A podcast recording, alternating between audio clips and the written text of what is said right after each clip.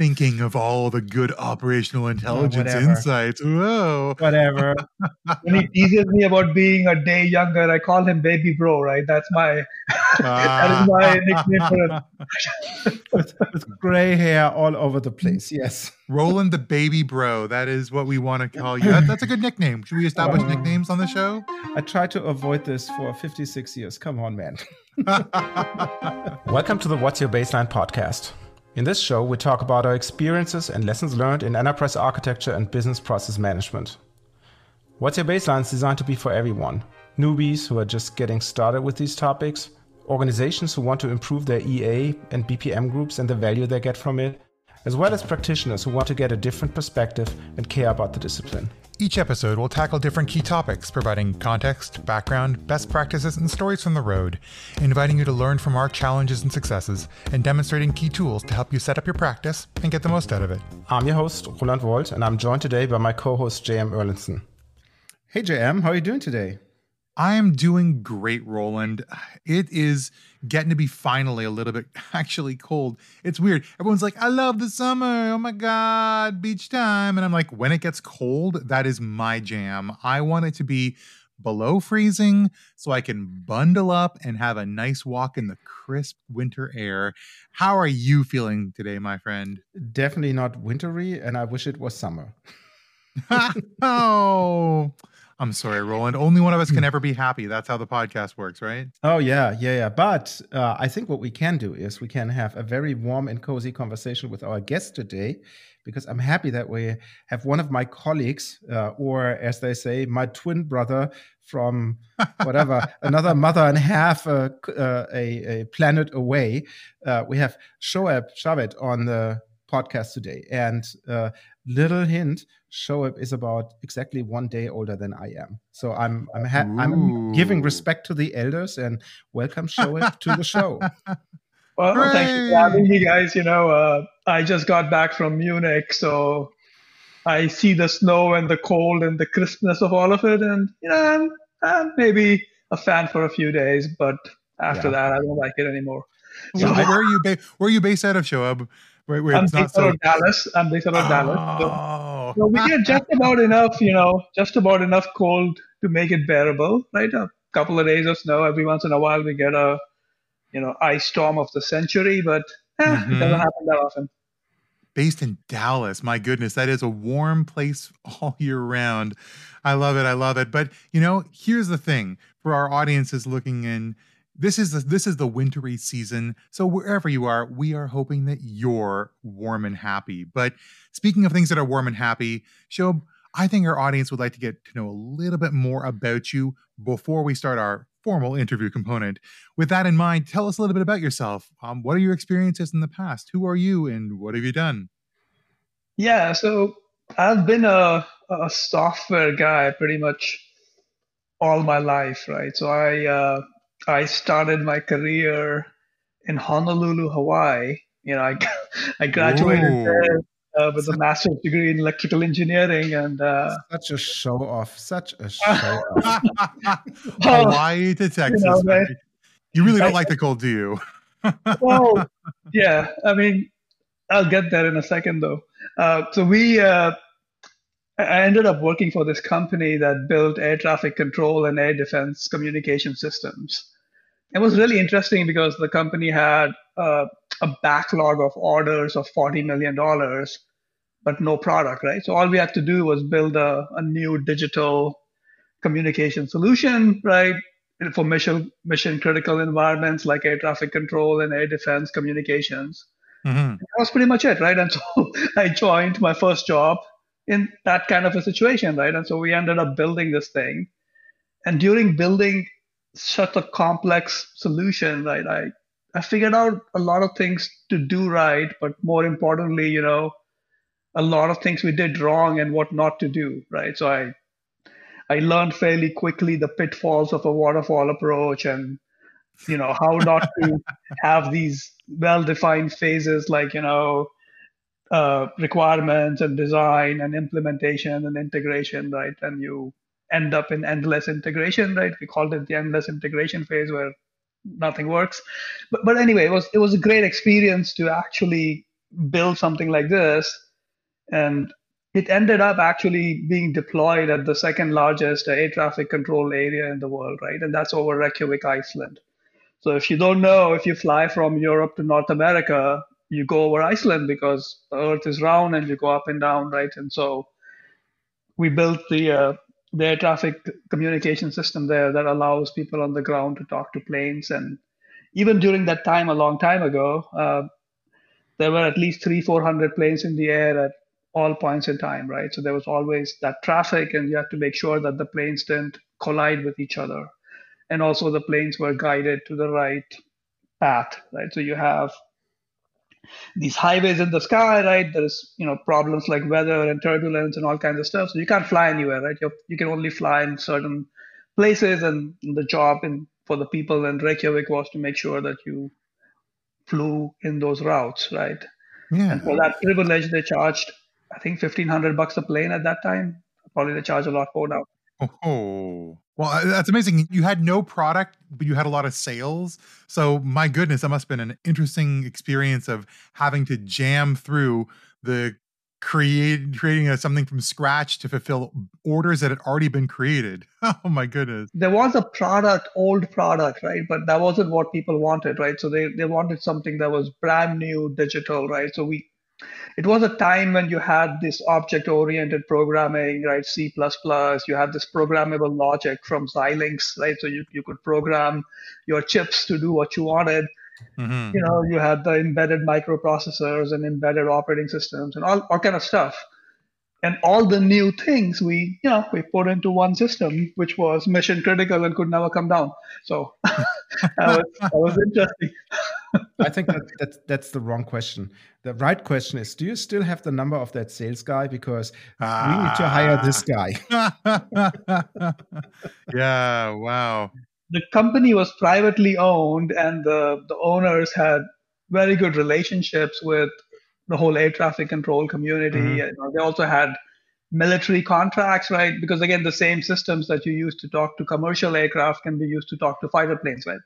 Same concept yeah. except for different purposes, right? I was saying, oh, in one case you're trying to keep the aluminum apart, and in the other you're trying to bring it together, right? So, you know, that's how I see it.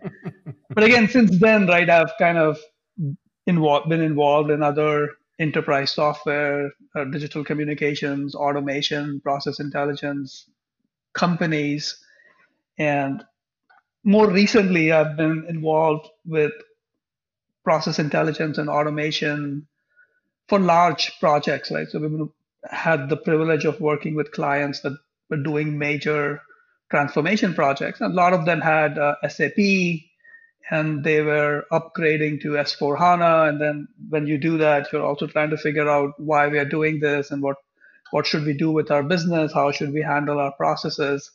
So all of that stuff comes up, right? You, you don't want to spend multiple, sometimes hundreds of millions of dollars doing something if there really wasn't a tangible business reason for doing so, right? It's not just upgrading software, it's a lot more than that.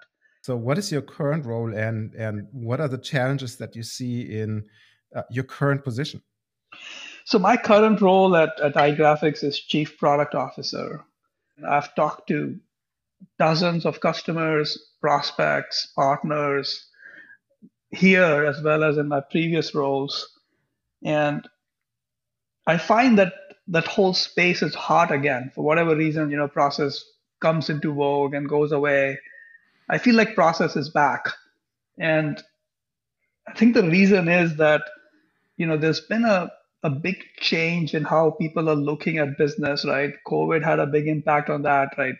More and more, right? Business is, is digital. You know, people are coming in through your digital front door. You have your customers, your suppliers, partners everyone is interacting with you in whole new ways and therefore the way you do business needs to fundamentally change which means your processes have to change. And so there's a big desire to say okay what's the current state of the art?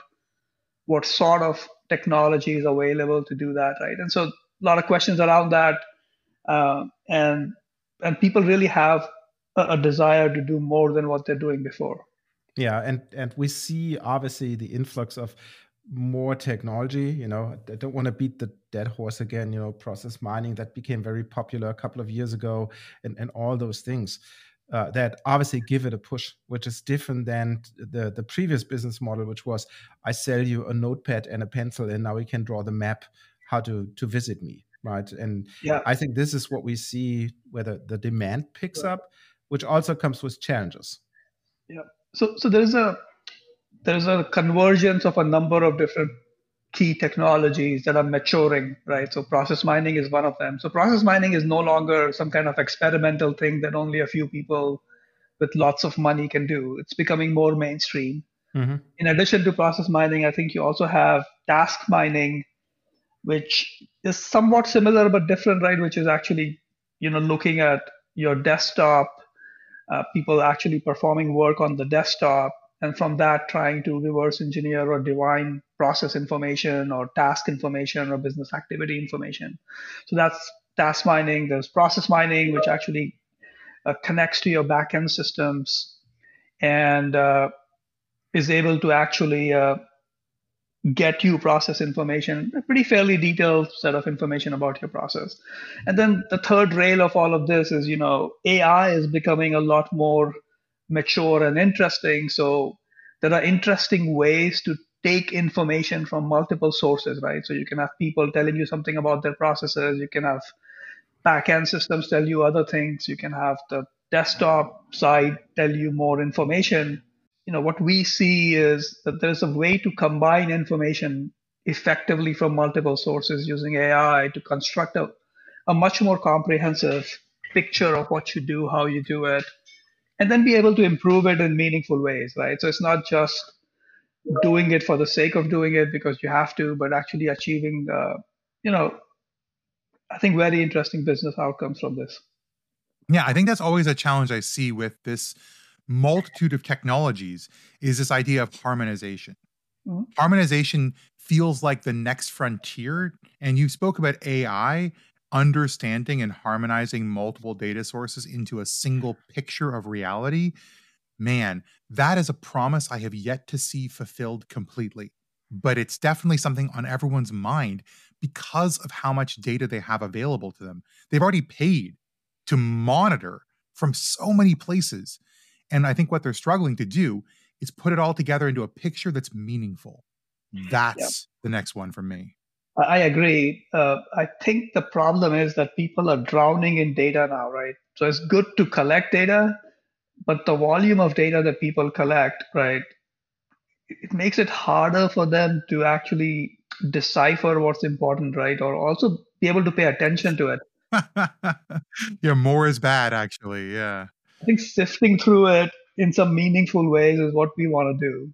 Yeah, but I think it's it's also another thing. Everything we just said, which I agree with, is all looking backwards.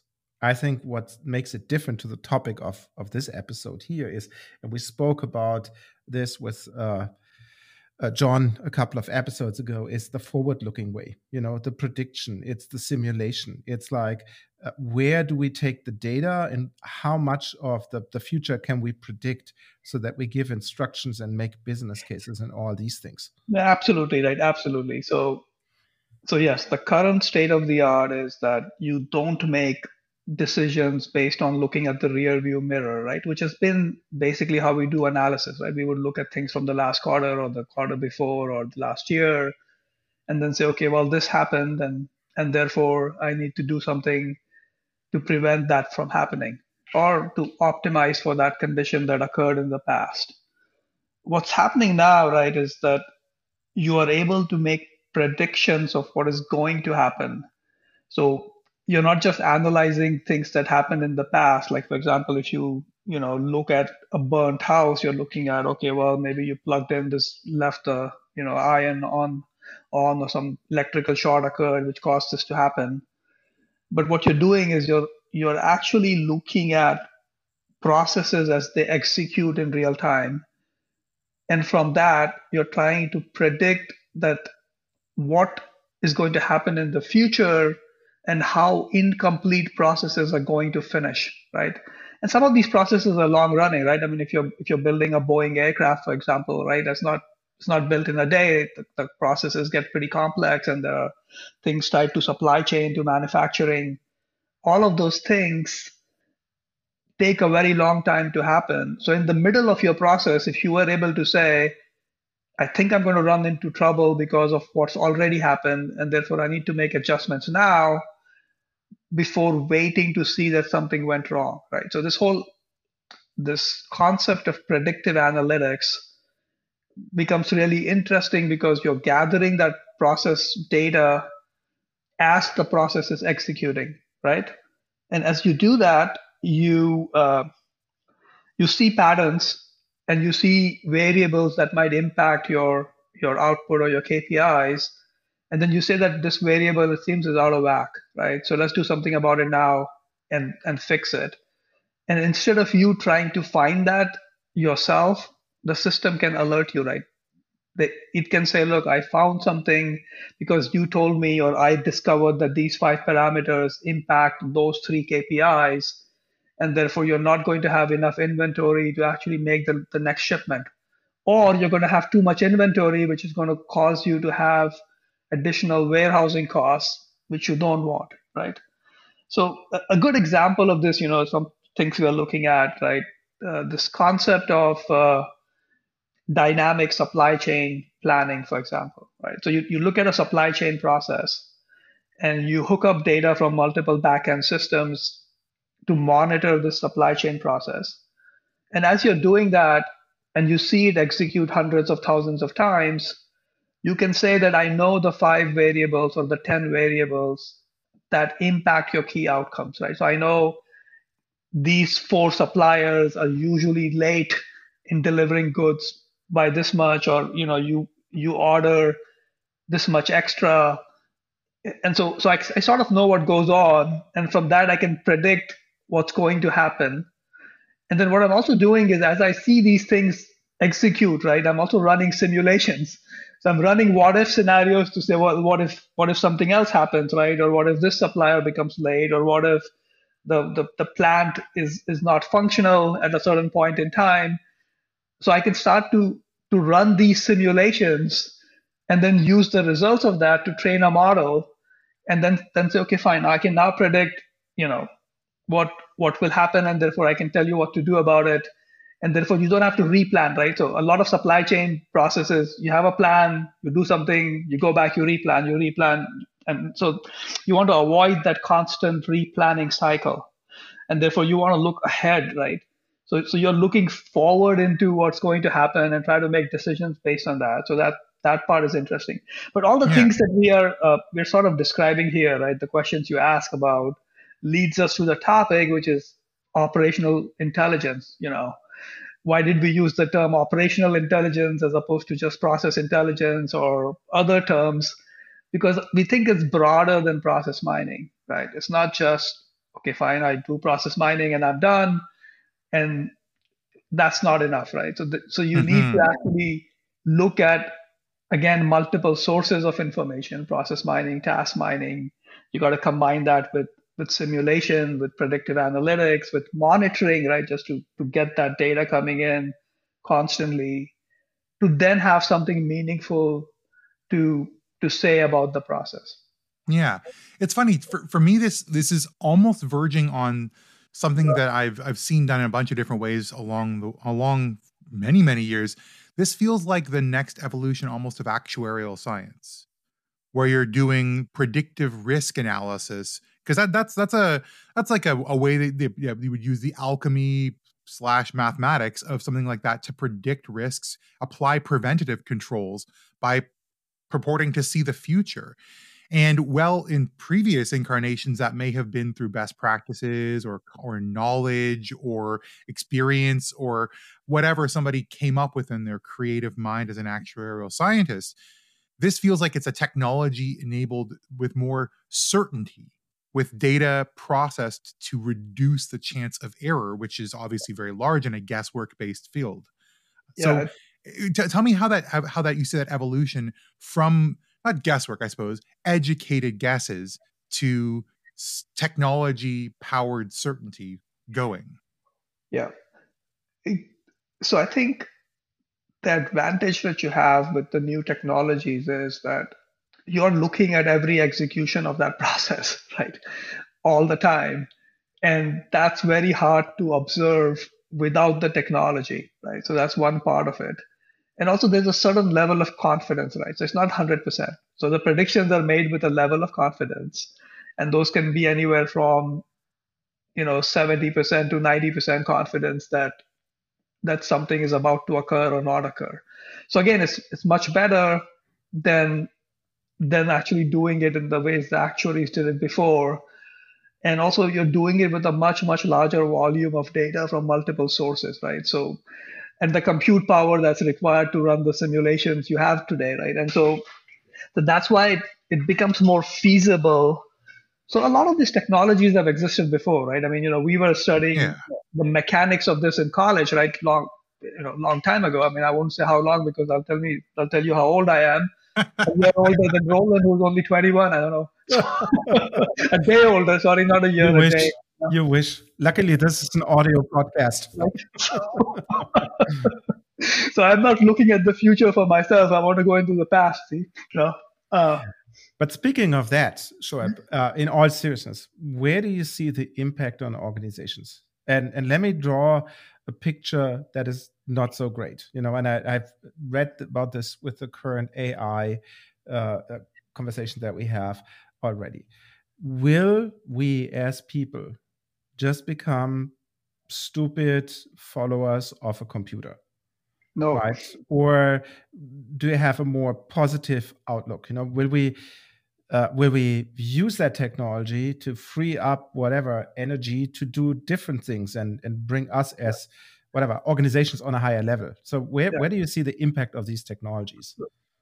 So I I have a less bleak view of of AI and how it impacts people in general, right? So I think we are much more creative as a species, as human beings, way more than AI can ever be. AI can only do what's been done before. Think about it, right? Because you can't train a model unless you have data or unless you have something that has occurred. It's not actually going to do something entirely new or, or novel at any point in time. The other thing too is look, people can actually come up with better ways of doing something by observing or looking at these things. What AI does is just gives them a much better way to do this, right? So it actually gives them tools that that are on their side that helps them be more creative, produce something entirely different, create something new, right? So so that part won't go away. What what also happens, right, is you know you you don't want to focus on this mundane stuff. You know that's not fun right? It doesn't bring joy to you right? So you but you have to do anyway right? I mean if you think that we don't do drudge work we all do it right? I mean we're constantly doing it. You know uh, none of us like to do a lot of things that we do. I think having ai coupled with automation would help us there. And and you know so i look at okay we go from a universe of scarcity to a universe of abundance, right? So maybe you don't have to work. You know, I mean, I'm still I'm still hoping that autom- automation yeah. would obsolete the amount of work I do, but it doesn't, right? I mean, so we, we've had all kinds of technology advances. It's not made us obsolete. Uh, I don't think AI would, right? yeah, I agree with that. But uh, and and I also agree with the mundane work. You know, I have yet to meet somebody who enjoys doing expense reports for example. Or to meet somebody that doesn't do it, right? that, that is we true. Still do it. That is true. Yes, that is true. That is one aspect on, on the on the higher level. But I'm also thinking about, and, and I read about this, that those modern technologies, they don't necessarily know the truth because obviously they're guessing, right? Uh, as as prediction. Um, but they do this in a very convincing way. So does that mean that we as people just say, "Oh, I'm gonna trust the the machine"? You know, if if it went fifty thousand times this way, the fifty thousand and first time it will also go that way. So that we as humans become lazy in our little day to day decisions, right? And and yeah. as you know, they they pile up, right? You you do a hundred minor bad decisions, and then you're in a big hole that you can't climb out. It, uh, but see, the thing there, Roland, is think about how we make decisions, right? We make decisions in the same way that they would, the machines would. We base it on experience, right? We we uh, we work somewhere for a, a few years, we understand how things work. We almost build an intuition at that point to say, I think I know what's going on here. Let me just go back and check over there, and you check over there, and you're able to actually solve the problem, right? So a lot of our the way we actually operate is some combination of skill that we learn, right, to do something. Yeah. And a lot of it is experience, right? Because you you've been doing this so long that that you almost develop a sense about what you do, which is the, which is the exact way the machines will make a decision. So yeah, will they be wrong every once in a while? Sure, they'll be wrong. Are we wrong every once in a while? Of course we're wrong. I mean, when a doctor diagnoses you, they could be wrong, right? They could actually prescribe a treatment that doesn't work. And so that will happen. Will it happen more often than than when we make decisions based on the more traditional approach? I don't think so. Well, one of my concerns here is about liability. I know that's a lot of mm-hmm. like you know it was a, it was a famous quote. Uh, a, a, computer can never be held responsible, therefore a computer cannot make a management decision. I think that was a really famous quote that's been passed around here. And with AI, this feels like a uh, we are almost saying AI could tell us how to make our company better, but we need to put a human in place almost as a gut check for the what does what does make sense? Does this make sense with the business? Does this make sense with me as a human being who operates in a process based organization? Or is this just nonsense that an AI mistakenly extracted from a combination of data fields? I think the human beings will always be involved in, in making some level of discernment on what's going on. Mainly because, you know, the, the human beings are setting the objectives, right? Because we're using the AI because we want something. Right? right. We're, we're, we're, we're deciding what the outcomes are going to be. AI is not going to fully decide that for us, right? The other thing is that AI might give us answers, but we are asking the questions right? So I think in the world of AI, the questions are way more important than the answers. And, and so you would always need people to actually ask the right questions or to look at things in the right way or to decide what they want, right? Why why to do anything in the first place, right? You know. So I think that part won't go away. It's just that the accuracy in some ways of how you do it or the efficiency in which you do it would, would be interesting, which just means you're, you're going to be a lot more productive, right? Yeah, it reminds me a lot of uh, the the whatever robotic revolution in the 70s and 80s. You know, when when in Germany all the car manufacturers now kicked out all their welders and replaced them with robots, and you see the cars under the ceiling and and all those type of things. You know, where where people said, "Oh, this is the end of work," and and it wasn't. You know, I think it's more like that we're feeling uncomfortable because this thing is new, and we all know that the hardest things to change are people and mm-hmm. uh, I think that's a bunch of skills that each and every one of us has to learn and to pick up, to, like said, to ask the right questions, except that you don't ask a person, you ask a machine.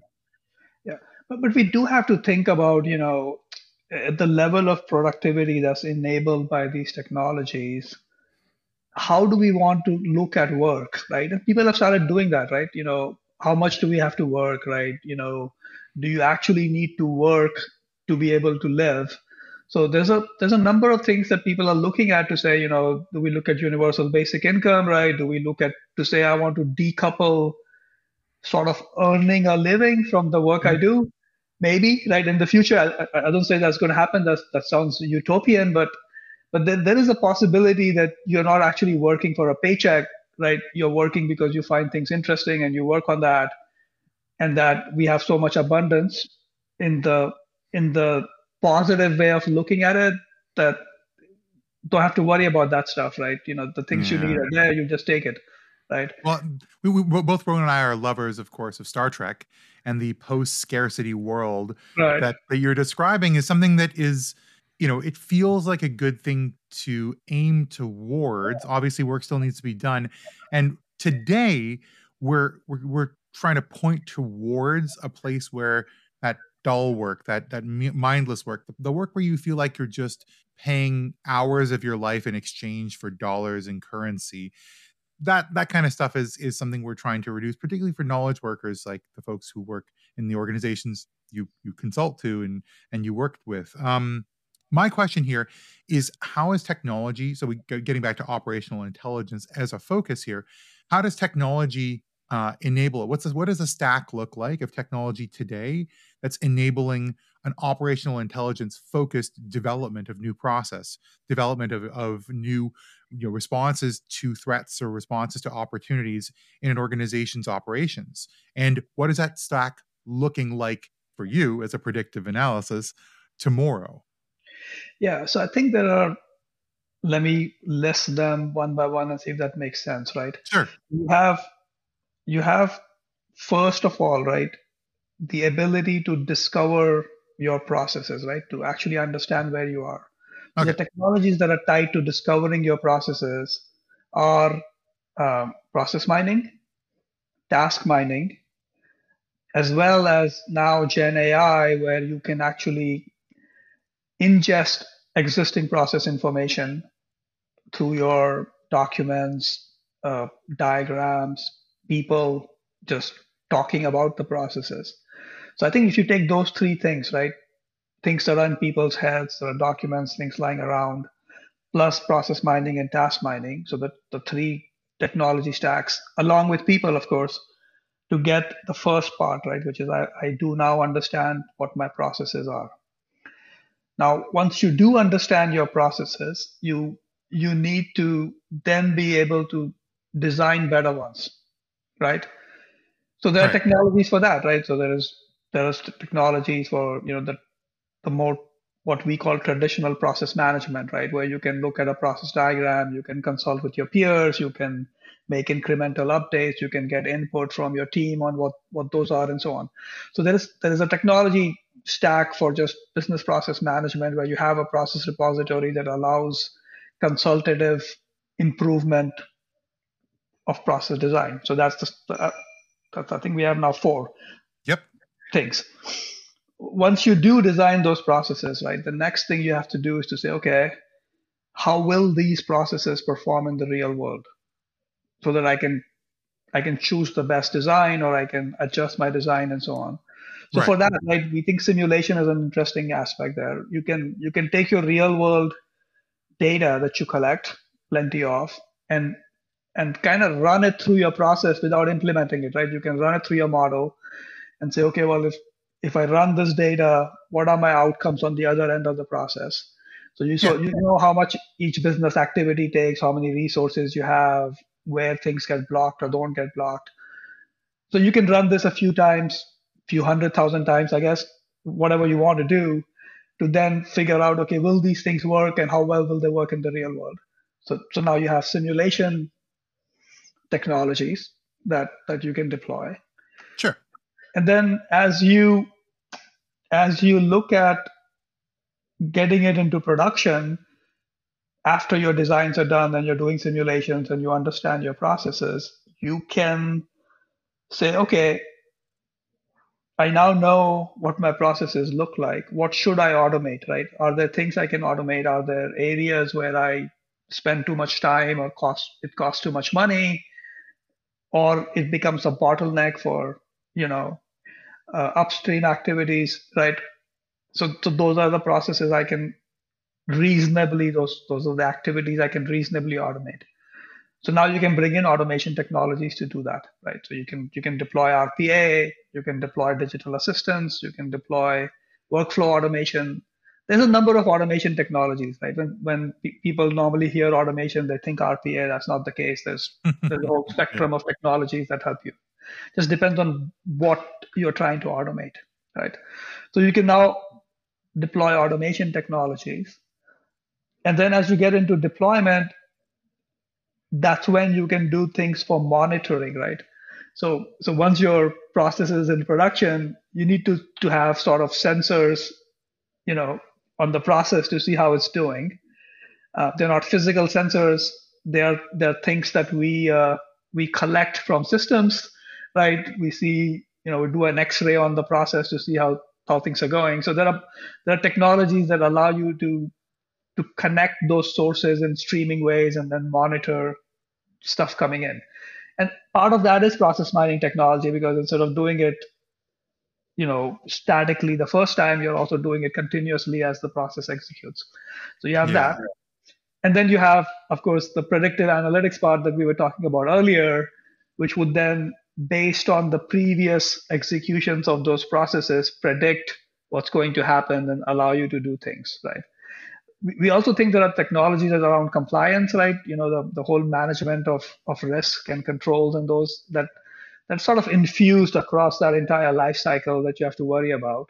But even here, right, you could predict compliance problems with predictive analytics. For example, you can say, oh, you missed a compliance step which means that this thing is going to fail because your auditor is not going to let you, let you go far from here, right? So, so you can apply the same set of technologies to discover maybe your compliance problems, to discover risks, to to mitigate risks, or to even understand the risks where you are, or to automate controls if if certain elements of risk occur, right?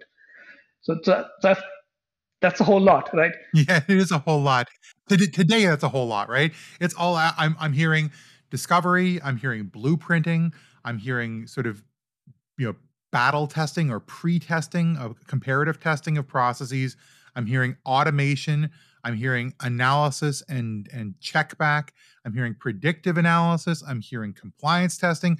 All of these things feel like that's a huge tech stack to get to operational intelligence. So don't do that right? So so what i'm saying is yeah, yeah, i think there's a level of maturity that people go through right? So this is not something that you will implement on day one right? Right. I wouldn't recommend that. I think i would take a more modest approach. A modest approach is something we can start talking about very soon because we're going to leave everyone with a brief break for their brains after 35 minutes of hanging out with us. And we're going to leave you with a couple of questions to think about right now before we go more into the how itself. Yeah. So think about you and your organization's approach to operational intelligence, dear audience. How are you addressing your challenges? What technologies have you introduced? What approaches have you found valuable? And maybe where have you strayed from the path? Or you've created maybe false insights or not achieved some of your strategic goals. We'll leave you for a moment and come back with our second section a deeper dive into the how.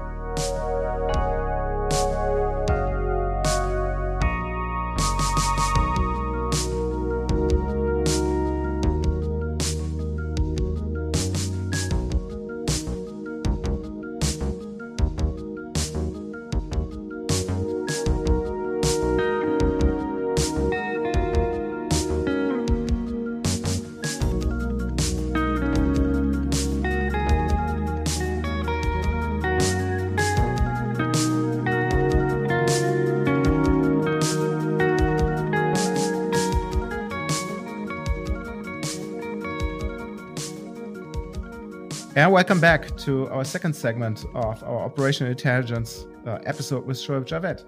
Um, Shoeb, I really love what you said, but I'm also a little bit scared, right? Because just before the break, you spoke about, I think, six or seven different technologies that are stacked on top of each other. And, and I was just thinking in my mind, oh boy, you know, I, I barely got my feet wet with modeling processes and with with implementing uh, pilot projects for process mining. And yes, I, I, looked a little bit into all the other stuff, you know, simulation and whatnot, but I'm definitely not mature enough of that.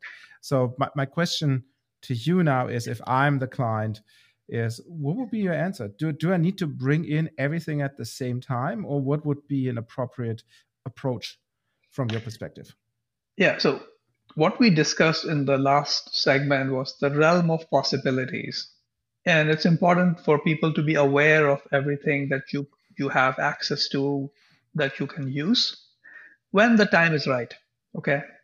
And, and so what we recommend is you do it in stages right? There's a level of maturity that you get to and this occurs naturally right? So don't worry about it. You will you will add in capabilities as you think you need them as you think that you're at a level of maturity where you might find those things useful for yourself I think the basics, what I would do is A, find a reason for why you're doing this, first of all, right? Don't do it if you're trying to fit something in where you don't have clear objectives, right? So, so if you're picking a supply chain process, I would spend some time thinking about what problems do you want to solve.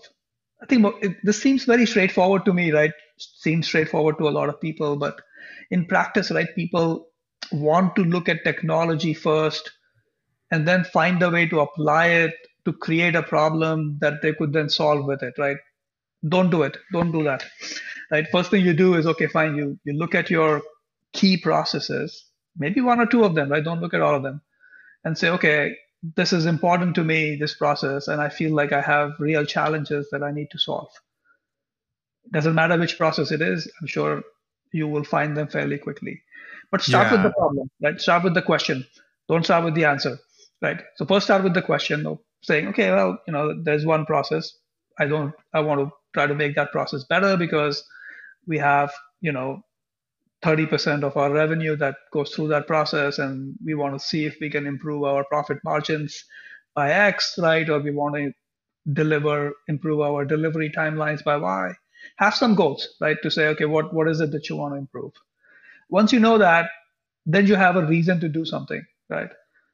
And the first thing I would do, right, is to just get that process down into a system, right? Just just actually I, I use the word documentation, but at least get information, you know, a, a, process diagram in place for for that process. You you can accelerate this by using process mining if you think that helps you, and sometimes it's possible, right? Sometimes if if the if the information if that process is using some set of applications, for example, SAP, right, or Oracle, or Microsoft Dynamics, or what have you, if you if you have systems where that process gets executed, Salesforce would be another one, or Workday, you know, there are usually APIs and data available that that would be straightforward enough to hook up, right? So so get get some level of process discovery hooked up along with your own knowledge and understanding to just map out the process, see what's going on, right? And just just doing that, right? Because you have multiple divisions, you have multiple parts of your company, you'll find out that that process is being executed in many, many different variations that you don't know of, and you don't know why. Right. So the, the first part is just when you when you get that discovery, you'll find out that different people do this process differently and for no good reason. And so so there's a way to standardize or, or the way to harmonize how that process executes across your company. Just that right in and of itself will actually give you benefits that that you can show as tangible results right? You know we work with a very large company that plans to save literally tens of millions of dollars, if not more than a hundred million dollars, just by rationalizing their processes across their acquisitions and different divisions. Right? Nothing very special, right? Just understanding the process information, seeing how it's done, and then making sure that it's sort of standardized and optimized across various divisions, various countries, various you know subsidiary companies. Okay, that's one way to start. Um, once you have that, right, once you have a process done that way. Yep. You are already showing results right? So this is very important right? Don't mm. don't put a five year plan. Don't don't say i'm going to do 10 processes and i'm going to have some modest goals and and and do and, and do it iteratively right? So start with a process. Improve one metric right? Maybe you improve a single metric which is you know um, I, I need to uh, deliver 10% faster right? Or whatever. Just improve one metric. right you can then add more metrics you know. You can you can say okay i want to improve my user experience by x because i i want them to spend less time on some particular aspect of the process right? Or or i want to improve my capacity right? If i'm a bank and i process say 50 loans in a month i want to process now 75 so so there's capacity improvements right? There are cost improvements or there are end user experience improvements or some combination of those. So you can, yeah. you can define more metrics for the same process. Okay. Then you add processes. Now I'm, I'm not adding any more technology. I can add some more processes to the mix. Right. Spread it wide. I'm going to achieve the same result for a different set of processes that I've started off with. Right. Okay. What you're now doing is you're you are getting yourself familiarized with how to think about your business processes, how to manage them, how to think about optimizing them, and so on. You have now metrics. You have a framework to do more, right? Okay, so so what happens then is to say, I like this, right? This one division, this two processes have improved. I want to do this sort of company wide, right? Now technology can help you, right? How do I get that bulk set of process information into the system now? Okay, I can go talk to people and I can have them write documents and I'll never be done. Right? or I can start to use some other technology to get that information in, right? So this right. is where you optimize the input of process information into the system. And I think right. this is where some of the discovery technologies we were talking about earlier can come in, right? You could you could look at task mining, you could look at Gen AI, you could look at other areas to just get information out of people's heads or from systems or wherever into this repository right? So you're still on the yeah. discovery side, you're still on the understanding, you haven't done any simulation, you haven't done anything else, right? You're just kind of expanding from one or two processes to, to more processes, and now you're going company wide to try to get this information in a repository. Mm-hmm. Right? Now, what you also do is, you know, there are artifacts associated with the process, right? It's not just the process diagram, it's, you know, work instructions, it's related documentation, it could be compliance things, right? So the fact that everyone is looking at this and using it already starts to add a level of maturity to the process knowledge that you have, right? Right. Visibility is value. Right. Visibility is value because if I'm using it and people are seeing it and they, they log on to it, then they say, well, this is not quite right. You know, I don't do this, or that there's a missing document. I'll just add it over here. So, so again, people are helping you augment that information quite significantly as it goes along. Yeah, I think it's it's and you and I spoke about this multiple multiple times. It's like when you do the transfer, what Google Maps does. Right? Google has solved the problem of creating the base map by sending out those creepy self-driving cars with the big cameras on the roof, right? And uh, I think the mining technologies that you mentioned, uh, the the AI, the involvement of people is exactly the same thing. You create the base map for additional, more value add products or activities that you put on top of it. And and here is where right you have to enlist your organization, right? People always discount the organization, right? They say, "Oh, I got technology, I got all these systems, I got all this data. It's nice, right?" But but unless people find value from what you have already done they will not participate in making it better right? I mean, you guys know this i'm sure in your podcast everyone says the same thing. So th- there's got to be a there must be a simple non-headache way to involve people to help you out right? And and the only way to do that is to give them something useful or meaningful right? So you know if i need process information or i need to look at work instructions or i need to do something and my job becomes easier then i'll do it. And then if you if you let me make comments, right? If, if all you can say is this doesn't look right, you know, very simple, right? I I think that this business activity is not the way we do it, right? Or that this process is not right. Whatever it is, just let them give you some information, and that's all, right? Just type it in, a comment, right? This is not good. This, this instruction is wrong. Whatever it is, right? So so you can get that input and and and keep that thing current, you know fairly yeah. well. Of course, process mining will help you. The technology will help you. The collaboration features of your process repository will help you. But it's yeah. got to be easy for people to tell you stuff. You know that that's what I think. Because because then they can they can really contribute to to what's going on. Yeah, and it seems like a mark of success would be the open communication from the various stakeholders, but that can't be your only mark of success. I mean, I, I think we've been talking a lot about how to do it. Now let's investigate how it's measured. Because when you think about operational intelligence and this this stack of technologies, some of which may be involved earlier or later in your maturity journey, what do you look at to understand where people are on this journey? And how can you advise people to look at themselves to see whether or not their efforts are making a difference? Yeah, so there are a set of KPIs that you can define that that you are looking at, right? Are there common ones, like common common things everyone would expect, or are they different for every company? There are common ones, right? And I think there's a there is one of our webinars where we go into great detail on on KPIs, right? But again, like I said, there are three buckets of them, right? There are cost buckets, right? There is there is capacity buckets, and then there are end user experience buckets, right? Mm. And we, we can fit the KPIs in those. I would say don't have don't have a hundred of them, right? Have a few. yeah. Oh, you can't measure all that. Right. You you can't focus. So you, you just say, okay, look, here's our cost to produce this gadget, right? And we can we can measure it through aggregating costs of different parts of the process. Easy enough to do, right? You know, and and that you can see it, right? So so you can you can attach a set of metrics to your business processes or entire customer journey, which is a bigger construct, has multiple processes and multiple departments, or a single process, whatever it is. And and you can visualize it. You can see it right below the process, right? For us, we we, we show those metrics right there, so you know what's going on.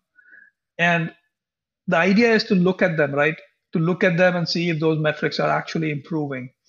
Uh, and you can look at them, you know, week over week or quarter over quarter, right? To see whether actually you're improving and then you can measure that, right? So that gives you an idea of, of what's going on. And I think you, you make a pretty good point here because uh, when I when I look at it, and obviously I'm biased, right? When when I look at tools, um, most process management tools give you a diagram, right? In either auto created or manual created or whatnot, but it's not live you know it's not Correct. what you see. When you look at metrics yeah you can click on a step and then you have to go into the properties and the properties has 27 uh, options and uh, on field 35 you then see oh yeah this is the estimated time how long this thing goes. I think this is this misses the point because if you, if you don't see the metric you know if you don't see the metric you don't change your behavior yeah, that doesn't work anymore, right? So, so the, the one thing that technology can do for you is to collect and aggregate those metrics and show it to you in a way that makes that's meaningful to you in the context of what you're looking at, right? So that part is hard to do, but that's what a good product or a good solution should do for you is to to be able to aggregate and show you those metrics. I think Roland, you mentioned something interesting, right? People have living, breathing processes, right? It's not a dead diagram, right? That's not what a solution does for you, right? You don't just show you a dead diagram on, you know, and Certainly say, not. process, right? It's never going to change. Now, I mean, it's it's got to keep up. It's got to make it come alive, right? So whatever process model or a process discovered process you started with, it should allow you to evolve it, change it, modify it, show show live metrics, right? And also here what we can do is you know you can pull information from process mining and sort of overlay it on top of your design to say hey how how are people in the real world actually conforming to the design or not right? So it's oh, easy yeah. enough for you to see the real world versus your nice design to say okay is it is it the same right? And so all this information can be dynamically pulled collected aggregated and then shown in a consumable way right? A simple way yeah, I, I, have two things about this. First and foremost, to say that every time anyone says digital twin, but actually means snapshot, my heart breaks. Because yes. if you think your company is standing still, you're not only are you wrong, but if you were right, you are destined for failure. Your company is always evolving. And so a digital twin itself, by its very nature, has to evolve with your company. But the second the second thing is that, you know, when, when people are updating information, when things are changing, how do you see the pull or push of information to key stakeholders going? Do people get notified? Do people have to stay uh, uh, you know alert and go and check themselves? Like what works best for key stakeholders in this this evolving process intelligence landscape? I think that people need to be notified more than anything else and they don't want to be notified by email anymore, right? So, so it's got to come into text messaging or Slack or something that you know Teams or something that you can do something about modern stuff, yeah, better, right? As opposed to getting a email notification which you won't read because you have thousands of them. Uh, that's part of it, right? But the part of it is to just get into the habit of using it, right? I mean, maybe you come in and you see that there's a dashboard there, or again, the dashboard is such an overused term, right? Maybe the, the couple of processes yeah. you care about show up right and you see them right and so and therefore you know what's going on. The idea is right people don't use this is because they're overwhelmed by the amount of information right? So so you got to make it less information and relevant. And, and again part of this you know as we talk about before we want to make this information relevant to everybody in the company given their role and what department or what processes they're interested in, right? So if I'm in compliance, right, I don't want to see metrics about some operational efficiency I don't care about. I only want to see compliance metrics, right? If I am just a regular company employee, I only want to see things that are relevant to me in terms of things that can help me do my job better, right? So, so again, this is a whole minimalist approach where you you narrow the focus down to only a few things and only relevant things, right? And not and not give all the information and then you have to sift through it, right? So that I think that part we have to change is to, to reduce the amount of information and only give information that's relevant at the time that's relevant and also to the person.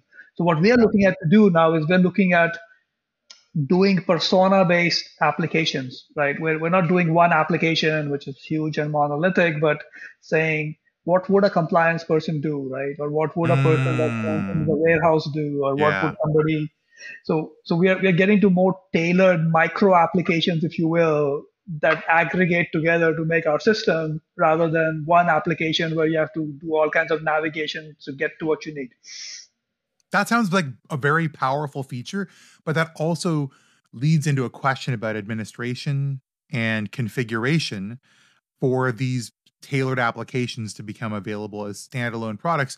I suspect they might, well, not standalone, but I suppose um, uh, as, as, as a separate interface into the same product. They're not a separate interface, right? So, so it's like there is a, a base set of infrastructure that you configure, right? Like authentication or, or other, you know, your language that you use or whatever, right? So there's there's a whole set of common set of things that get configured and managed, right? And, yeah. And what's happening is you're constructing these applications by taking blobs of functionality and composing them. Ah, like like a microservice for your app. Yeah. Right. You're you're you're constructing an app to say which of the capabilities do I want to compose together into say 10 screens or five screens that somebody is interested in. And that when they log in and based on that role, I want to show them that. Nice. It's the same application, of course, right? It, it goes to the same backend, everything is the same. But it's packaged in a way that's meaningful and it's reusing functionality because again i might want to use some process mining thing and i want to add it on top of a process diagram i want to add mm-hmm. some kpis it's just making those things more modular and composable uh, at the end of the day i think it's important to uh, if you could talk a little bit about where you see uh, this thing going? Because right now in the past process management was something for specialists and and i know that you have a different opinion on this. Yeah. So so i think you know when you bring up the word process people think headache right? That i have to actually do something that is not part of my day-to-day job i have to take time i have to document something and the moment i document it it becomes obsolete and so why are we doing this? That's how it used to be. In some ways that's still how it is. So our perspective is to to remove that headache right? That you don't have to do a lot of work to get good process information that you can use so we want to make sure that this process information is available to everybody in the company and is useful to everybody in the company not just a small number of process analysts or business analysts. And that's what will get the real outcomes that you desire from improving your processes because it's the people that that are actually doing work that impact the processes or impact the outcomes not the people that design not only the people that design the processes okay? Yes the people that design the processes have a big part of it but the people that actually run the processes use it execute it have a lot to say and can benefit quite a bit from it. So we have this concept of process intelligence for all, which means that we want to provide this information in a meaningful way to thousands of people, tens of thousands of people across the company. We have large customers that have literally tens of thousands of people using our products. And what we want to do is to actually improve your micro decisions just slightly. So if every employee in your company makes say 10 decisions a day and they do it slightly better every day and you multiply that out by the 100,000 employees you have that is what's going to move the needle. It's not just the big decisions, but we believe it's the small decisions, right? It's the small decisions made every day by tens of thousands of people that actually improve your business outcomes. And we want to provide that process intelligence to those tens of thousands of people so that they can make slightly better decisions every single day. That's our perspective. And so that shows up in our products, that shows up in our solutions, shows up in the way we communicate, shows up in the way we consult, deliver our services. Well, I love that. I love that you can make small decisions and they and they stack up to big value. That's kind of the, the, the same thing. It's the reverse of stacking tolerances. It is it's stacking success on success as you grow. And I, I think this leads us to the conclusion and final question for this episode to our audience. Where are you and your organization on this journey? You've got operational intelligence as a promise with different technology components that can be introduced over your evolution. What have you got today? Where have you seen them successful? And how are you looking to evolve that journey to your goal of meaningful improvement? We'll leave you for a moment and come back with our final thoughts and conclusions for the episode.